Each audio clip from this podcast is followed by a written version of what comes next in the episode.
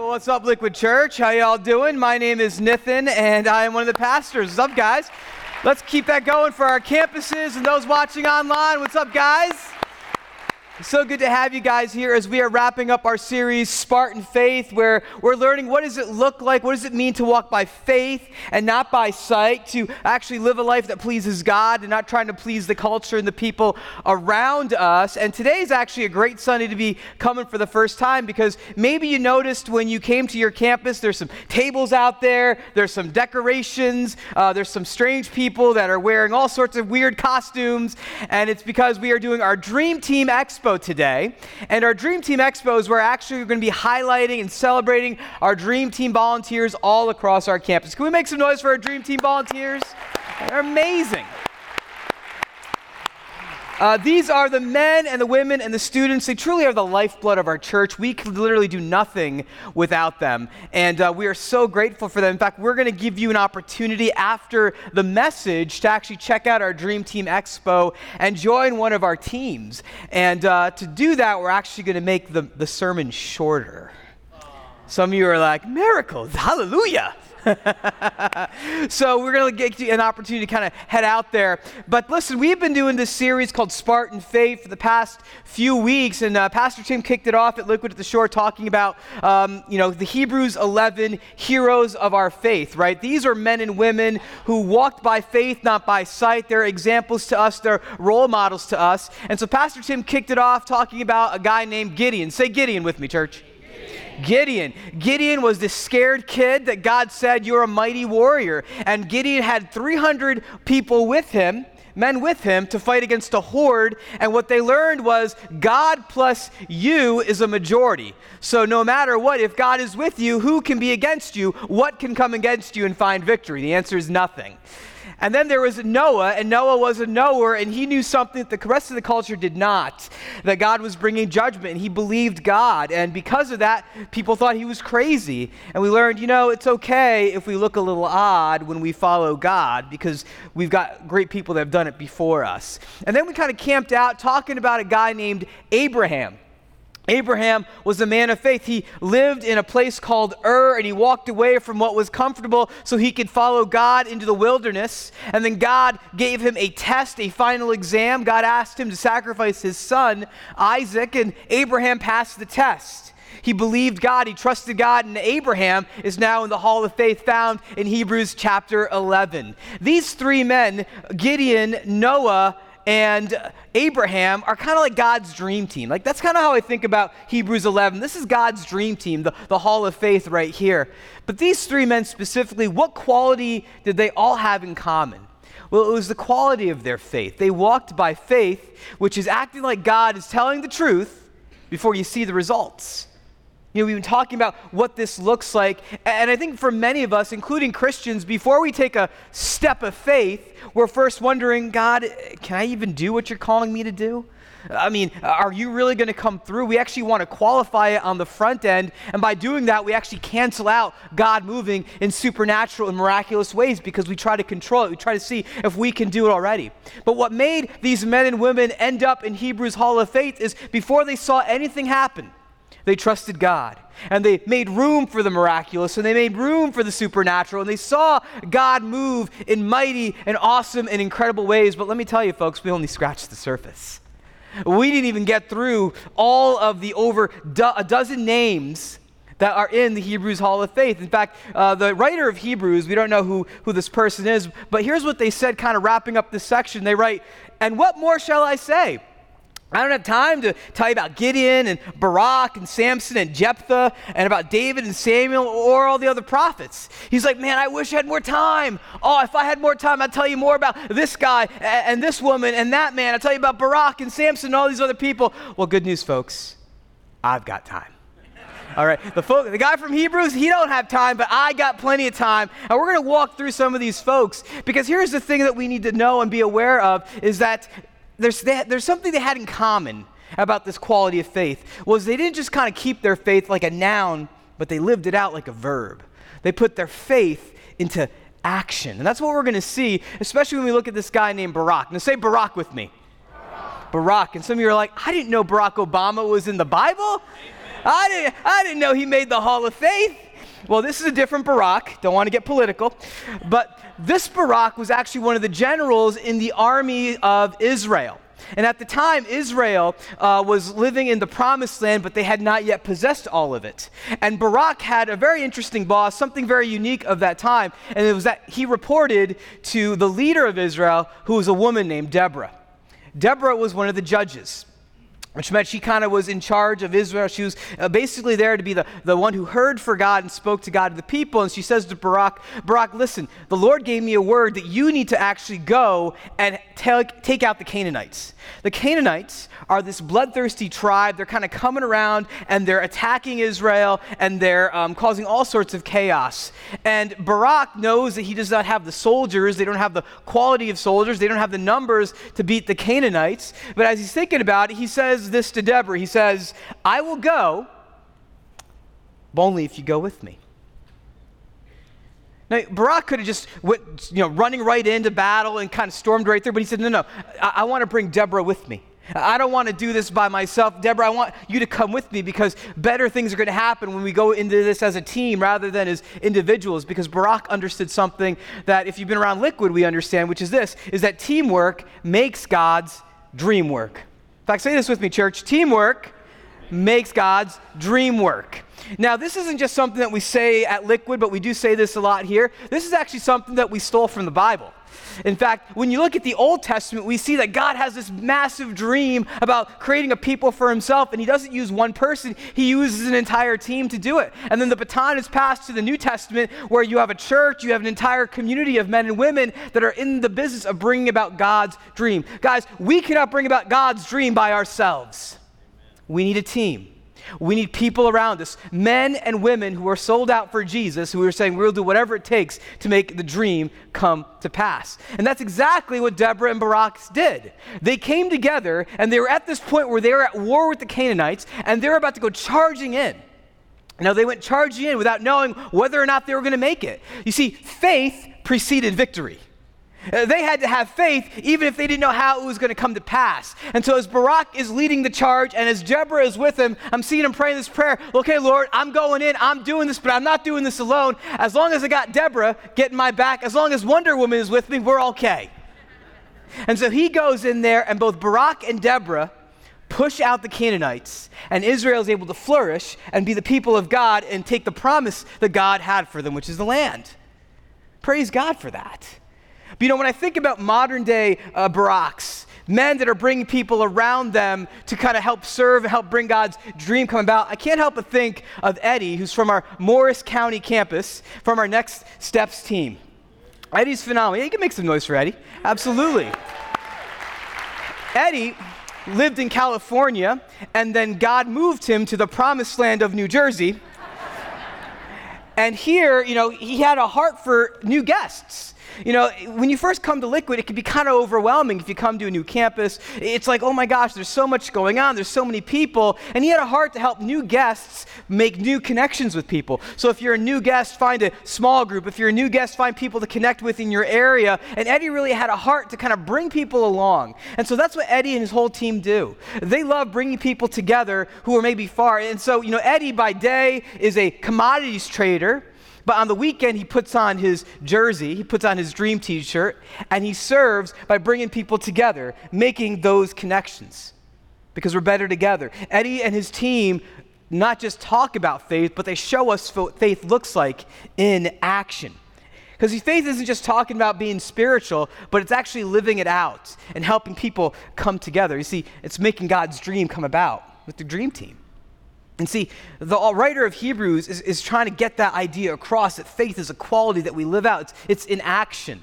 And so, you know, he goes and says, Man, I don't have time. I wish I had more time to tell you more about Gideon. I wish I could break it down more about Barak. But, but let me tell you about Samson. How many of y'all heard of Samson, right? Yes, you guys, many you guys have heard of Samson, right? And you're like, oh, he's like the muscle guy of the Bible, right? Right? He's like the guy with all the muscles. Listen, let me let me correct some misinformation, okay? It says that when the Holy Spirit came on Samson, he had supernatural strength. It doesn't say he's got muscles. Samson got dad bod, okay? All right? That's kind of what I think. And then the Holy Spirit would come upon him. And before some of you are like, well, I, I choose to not think that. You know, he probably had muscles, and I'd love to be compared to Samson. Um, let's actually go beneath the surface of Samson's life. See, Samson was probably one of the most flawed characters in the scriptures. He had an anger problem that led him to violence. He would he had these rages where he would kill many, many people. In fact, this is a guy who was a leader of Israel at the time. He was one of the judges. And if that wasn't bad enough, he also was sexually promiscuous. He was morally compromised. He, he wasn't a, a great guy. He was very, very flawed, but God would still use him, flaws and all. You know, when I think of Samson, uh, I can't help but think about also Tiger Woods, who was one of the greatest professional athletes in golf, but was also a flawed human being. Tiger had some issues. In fact, there was a couple years ago when Tiger was kind of on top of the world. I don't know if you guys remember this, but he had a beautiful wife, he had a, a beautiful family, and he was like the greatest golfer, uh, hands down. And then it came out that he uh, basically had a string of affairs and it blew up his life. And he lost his wife and he lost his family. In fact, he lost his swing. And it took him years and years before he could even um, get back to that same level. Again, very, very talented athlete, but super flawed. And I can't help but think it's, it's very similar to Samson. Samson was flawed, he was morally compromised, he was spiritually compromised, but when he got it right, when he put his faith into action, when he trusted in God, that's when God would use him pretty powerfully. In fact, throughout Samson's uh, reign as a judge of Israel, he was at war with this rival, tri- rival tribe called the Philistines. And so Samson and the Philistines would go back and forth, back and forth, and then finally the, the Philistines got him. They captured Samson, they shaved his head. They actually put out his eyes so he was blind. And then they chained him to these two pillars in their temple. And about 3,000 of them all gathered as a way to celebrate the victory they had against Samson. And as this is going on, Samson, in that moment, in his last moment, actually turned back to God and put his faith into action and said, God, would you give me one more opportunity to deliver my people? Would you give me one more opportunity, God, where I'm, I'm not going to make it about myself, I'm going to make it about pleasing you and helping others. And Samson pushes on the pillars, and you see there were load bearing pillars, so the entire temple came crushing down on the Philistines. And the author of Judges says that he killed more men when he died than when he lived. See, I want us to understand this is that you don't have to be perfect to be used powerfully by God. Let me say that again. I think we need to marinate on that a little bit. You don't have to be perfect to be used powerfully by God. Because it's not about you. It's not about me, but it's about the power of the Holy Spirit. So when the Holy Spirit is in your life, He is at work in you, enabling you and willing you to, to desire more of God. He's transforming you from the inside out. And as that process happens, it is God who gets the glory, it is God who gets the credit from the transformed life that He's doing in you.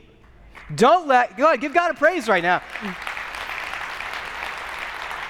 Don't let your flaws get in the way of what God wants to do in your life. God can take a flawed life, dwell the Holy Spirit, and do amazingly powerful things. In fact, that's what we see in the life of a man named Jephthah. Jephthah's another guy that the writer of Hebrews like, I wish I had more time to write about. Um, let, me, let me guys ask this. How many guys had Jephthah, the guys named Jephthah in your high school, right? It, it, wasn't, it wasn't a very common, it wasn't a very popular name in, in my high school as well. But you know, Jephthah did not live a very common life.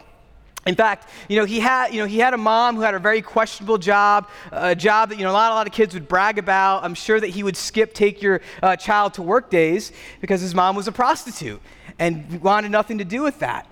But then on top of that, his dad had all these other wives, all these other kind of extramarital affairs, and he had all these half brothers. And eventually, these half brothers actually drove Jephthah out of his family. They, they, kicked him out, cut him off from his inheritance. And then eventually, uh, this group called the Ammonites started attacking Israel, and Israel needed a, a great warrior to kind of stand up for them, to be a new judge. And God had said, You guys got to go talk to Jephthah, who by this time had become a mighty warrior in his own right. And so his brothers approached Jephthah and say, Hey, listen, I know we treated you really badly, but would you consider coming back and helping us, deliver us from the Ammonites? Now put yourself in Jephthah's shoes. Your brothers, who just kicked you out, wanted nothing to do with you, ran you off the land, and now they're asking you to come back. It might make you a little bitter. It might make you a little mad. It might make you want to say, you know what? Forget you. You guys forget about me. You guys treated me like garbage, so I'm going to leave you to it. But I want you to look and see what Jephthah eventually did. Eventually, he joined up in God's army, and it says that Jephthah went over to fight the Ammonites, and the Lord gave them into his hands. See, Jephthah could have let bitterness own him. He could have let bitterness kind of be what it was all about and say, I'm not going to help you guys. I'm not going to join God's dream team. I'm not going to become a judge. I'm just going to leave it as it is. And then all of God's people would have perished. But instead, he said, You know, I'm not going to let this stuff make me bitter. I'm going to let it make me better. I'm going to I'm going to take the pain and I'm going to use it to serve no matter what. And God used Jephthah. It says that because of Jephthah, he was able to save his family and also save the nation of Israel. Listen, folks, we experience things all the time that will give us two choices. We can either let experiences make us bitter, or we can let them make us better. And you know, after talking to many of you, I know that as soon as we start talking about serving in church, some of you start to cringe inside. You're like, oh, Nathan, you don't know what happened to me at my last church. You, you don't know what they did to me. I had to do everything, and I, I just want to break. Can't I just come and just sit and, and not be asked to do anything? I just kind of take a season of rest? And maybe that's where you're at today. Maybe you're kind of struggling on the border of being bitter or better. And I just want to encourage you that yes, we want you to take a season of rest. We want you to be in a place where you can be restored and where you can be recreated. In fact, that's one of the things why we're here as, as a church, why we're called Liquid. We want to be refreshing to you. And we want to be a, a, place that's safe for you to kind of rest and be restored. So there's no guilt. We don't want to guilt you into serving. We don't want to make you feel bad. But so if you're in a season of rest right now, we want you to receive. But I also want to encourage you because you have talents and you have gifts that God made you to unleash. And when you can do that in a way that's healthy, when you can do that in a way that you're not getting emotionally drained or burning out, it's going to grow you and those around you. So as you're resting and recouping, just know that we've got a spot for you. So when you're ready to get off the bench, we've got a spot for you in the game. In fact, that's what happened to Lawrence, who actually uh, is over down at uh, Liquid Garwood. Lawrence is a talented musician. He actually uh, came to Liquid because he was at a business networking function. Someone invited him. And so he came to church and he basically sat in the seats for about a year before ever serving. He just needed time to kind of rest. And as he was doing this time, after about one year, he's like, you know what? I think it's time. And Lawrence, uh, he plays three instruments. And so you, if you go down to Liquid Garwood, you may find him down there serving, playing one of those instruments where he's, he, he's always like, yeah, I just can't wait to serve. I can't wait to say yes when they ask me to play whatever it is I'm playing. But when you don't see him on stage, he's serving behind the scenes. He's serving behind the scenes, mentoring and, and, and helping his small group grow and things like that. You see, Lawrence needed that time to kind of uh, receive but now he can put his faith into action. He can put his faith in places where he can serve and care for other people the way God meant him to be. You see, when you use your talents and your gifts, you feel like you're alive.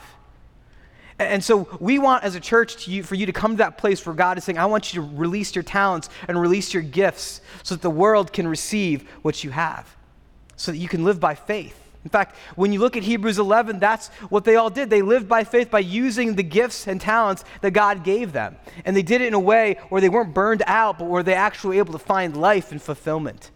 That's why the author of Hebrews is like, man, I wish I could go into more detail, especially telling you more about David and Samuel. I wish I could tell you so much more. Well, good news. I can tell you more about David and Samuel. Now, David and Samuel, on their own, you could basically say a lot about them, but they kind of had this shared history right? Like, like Samuel's job was to actually find the next king of Israel. You guys ever heard the show America's Next Top Model? So this is Israel's next top king, and Samuel was the Tyra Banks of the show. And so Samuel's looking around for the next king, and he's, he's at this house, and there are all these brothers there, and he sees this one brother, and he's like looking all tough, he's looking all cool, and he's like, oh, this must be the guy, this must be the next king. But God's like, no, no, no, no, no, no, no, no. Samuel, come here, come here. Do not consider his appearance, or his height. For I've rejected him. The Lord does not look at the things man looks at. Man looks at the outward appearance, but the Lord looks at the what, church? The heart. See, serving is about the heart. It's about your heart uh, position, posture. It's not about what you can do in your own power or in your own strength. It's having a, a, desire to serve God, to love God with what you do, to put your faith into action. Because when you first see David, David does not look like God's dream team material.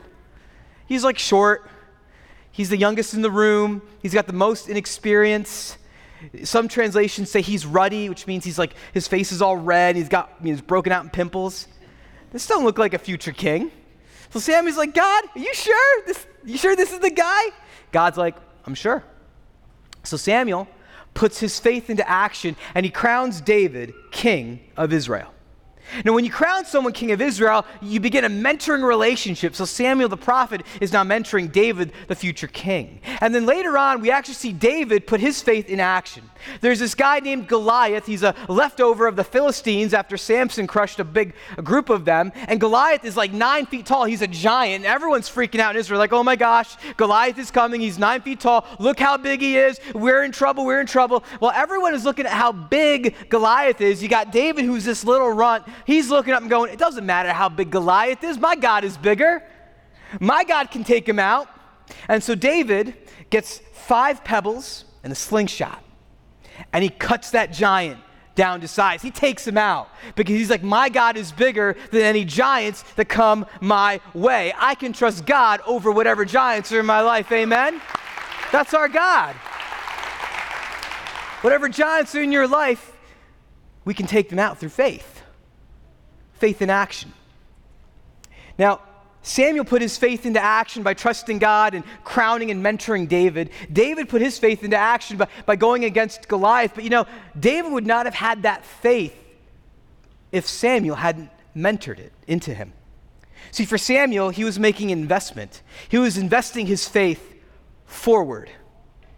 He was mentoring the next generation. Y'all, when you mentor the next generation, when you come alongside young believers, uh, teenagers, or kids, and you invest in them, what you're doing is taking your faith, you're investing in them, and you're investing it forward so it can make an impact. In fact, that's what Liquid Family does every single week. And I think of Rosa right now, who's in Essex County, and she is doing that right now as you all are, we're all sitting here. She's investing in the next generation.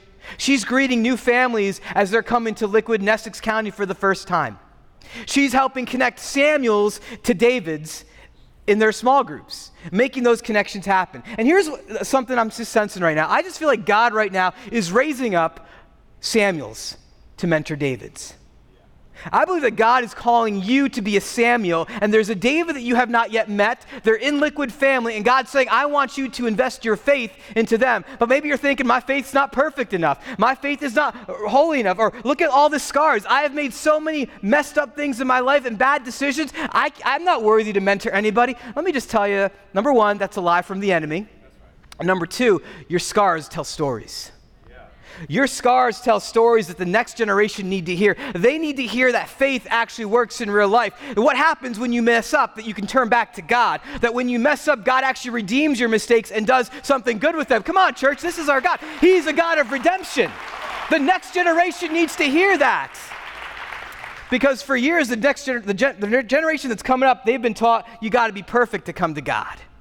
We got to correct that and say, no, no, no, you got to come to God messed up. Y'all got to come to God messed up, and He will straighten you out. It just will take your entire life. Because that's the truth, that's the reality. There are no perfect people. And when we take that step of faith, we put our faith into action, say, I'm going to mentor the next generation. I'm going to show them my life so that they can maybe avoid the mistakes I made and go further, faster in the destiny that God has for them. I mean, who wouldn't want to do that? Who wouldn't want to step out in that kind of faith? You see, that's what all the heroes of faith had in common. Look at how Hebrews ends this section here. He says, Look at these heroes who, through faith, it says, say faith, church. Faith. faith. What did they do? They conquered kingdoms, like Barak and Jephthah.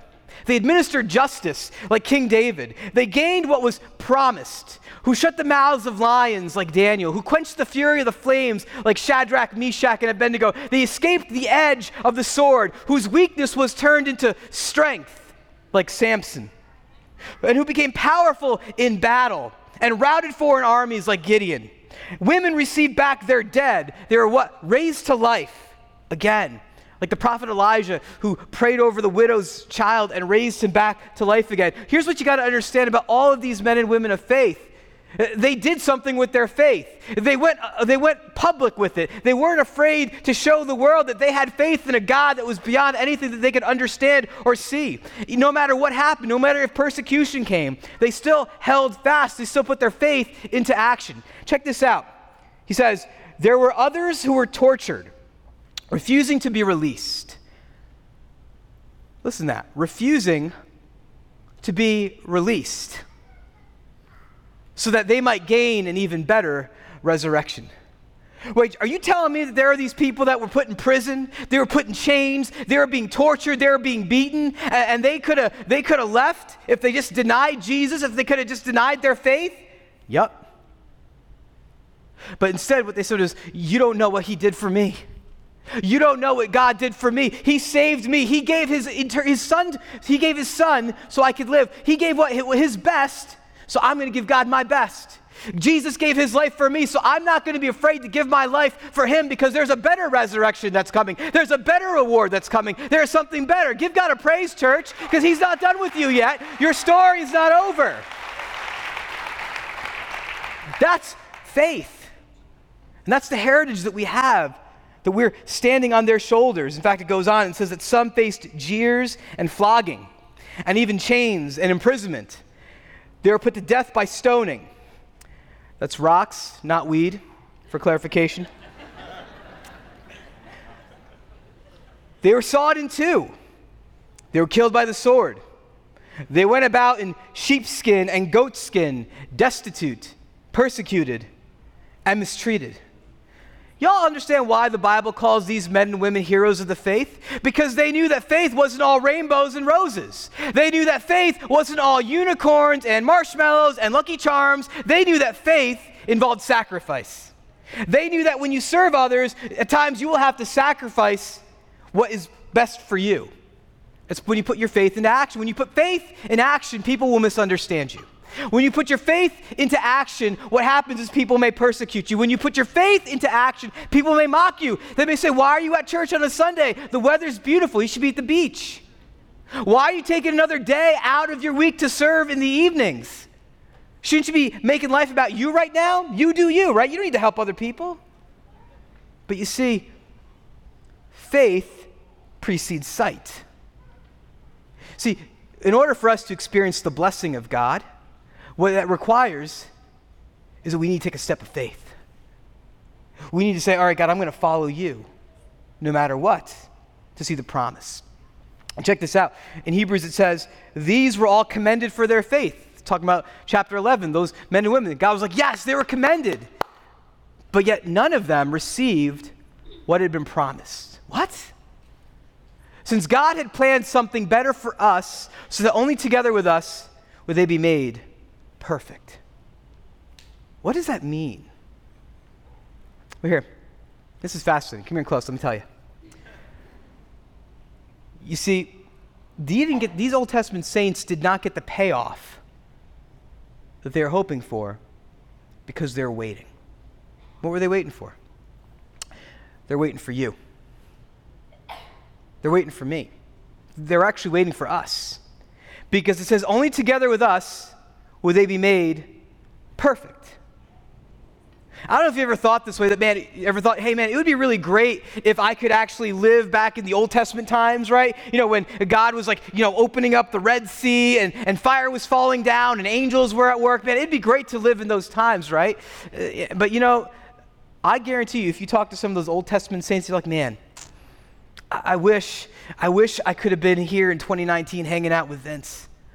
I, I wish I, I, could have been hanging out, you know, in 2019 with, with Claire or, or with James or with Doug. I wish in 2019 I, I could be here because you see, we have two advantages that the folks in the Old Testament did not have. The first one is we actually know what God's plan was completed through Christ. We now have access to God through Jesus. We can have a personal relationship with God through Christ. And the second is we're actually one day closer to the return of Jesus. See, in the Old Testament, they knew that one day God was going to recreate heaven and earth. In Isaiah, the prophecies are there. They didn't know how it was going to happen. They didn't know that God was going to send his son and he would die on a cross. He'd be resurrected so that we could have eternal life, so that we could have a relationship with him. They didn't know that one day Jesus was going to come back and set the world straight and heaven would invade earth. They didn't know any of that. They had hints, they had a, a whiff of it. They, they didn't know how it all would come together, but what they did have was faith. And so they took the faith that they had and they ran with it. They ran with it until they got to the New Testament saints and said, The baton's yours. They passed the baton of faith, and now that baton's being passed to you and me here at Liquid Church. You see, God has a dream team, and they are running a relay race.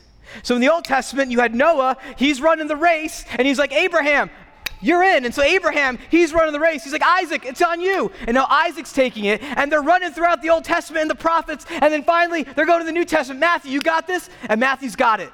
And he's running with it too. And he's getting it to Paul. And now Paul is reading his epistles, and it goes down church history. And now it's saying, It's your turn, Liquid Church. Will you take the baton and will you run hard? Will you take the baton to serve the next generation? To see the kingdom of God expand? You see, faith is often like a relay race. I like how Hebrews, when he says in, in, in chapter 12, says this Therefore, since we are surrounded by such a great cloud of witnesses, Imagine, this is God's dream team from the Old Testament. They're watching and they're cheering from the stands. And it says, Let us throw off everything that hinders and the sin that so easily entangles. And it goes on to say, and let us run with perseverance the race marked out for us, fixing our eyes on Jesus, the pioneer and the perfecter of our faith. So here's the picture of the church as a relay race.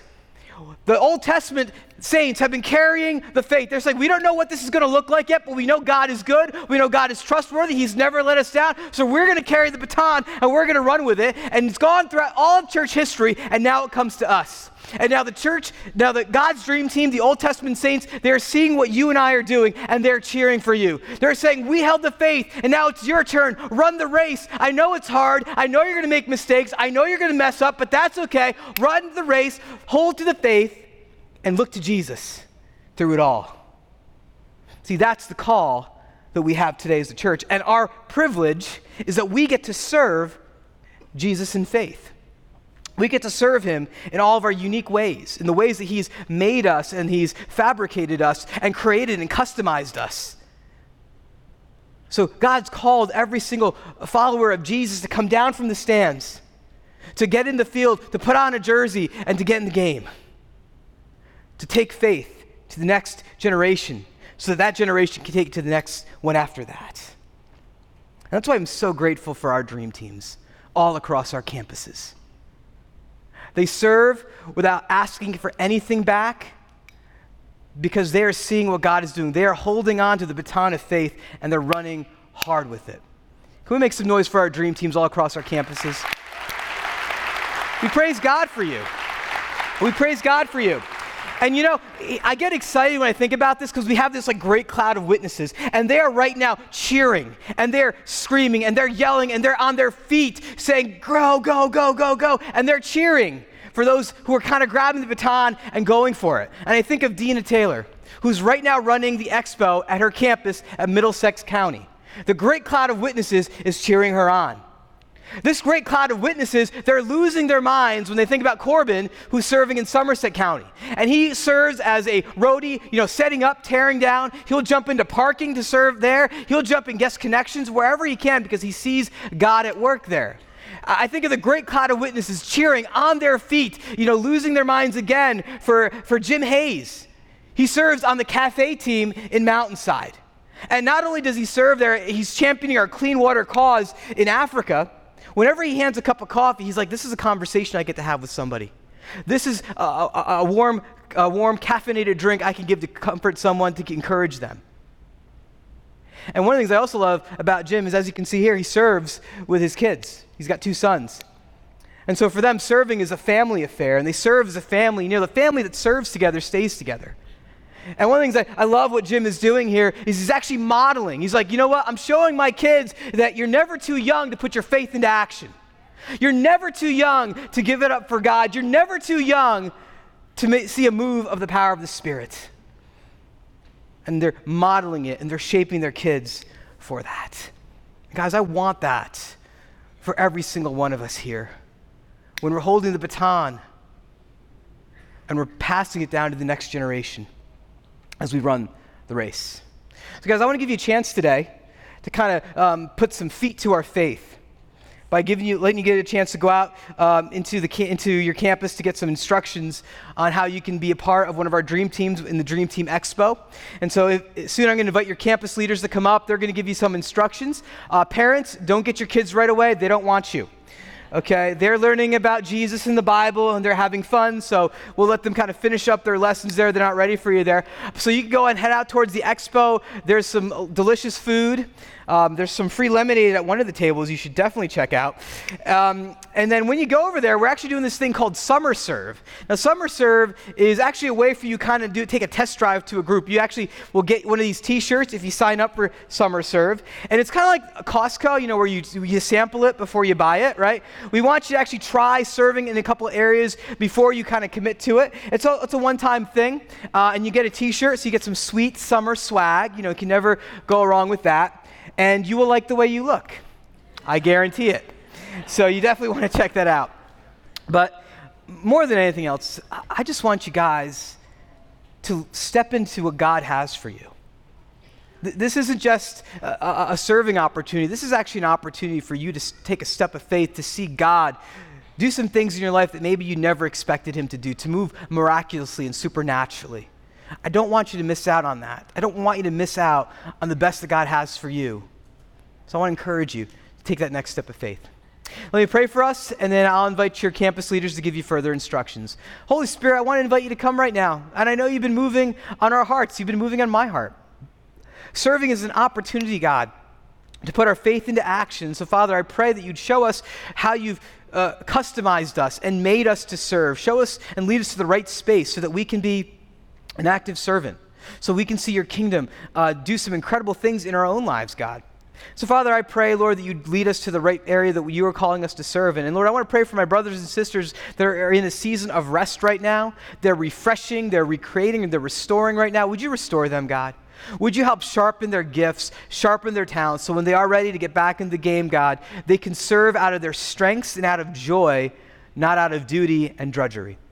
God, we thank you so much for just. Uh, handing us the baton. This is our time, this is our season as the church. Help us to step into that role and do what you've made us and called us to do.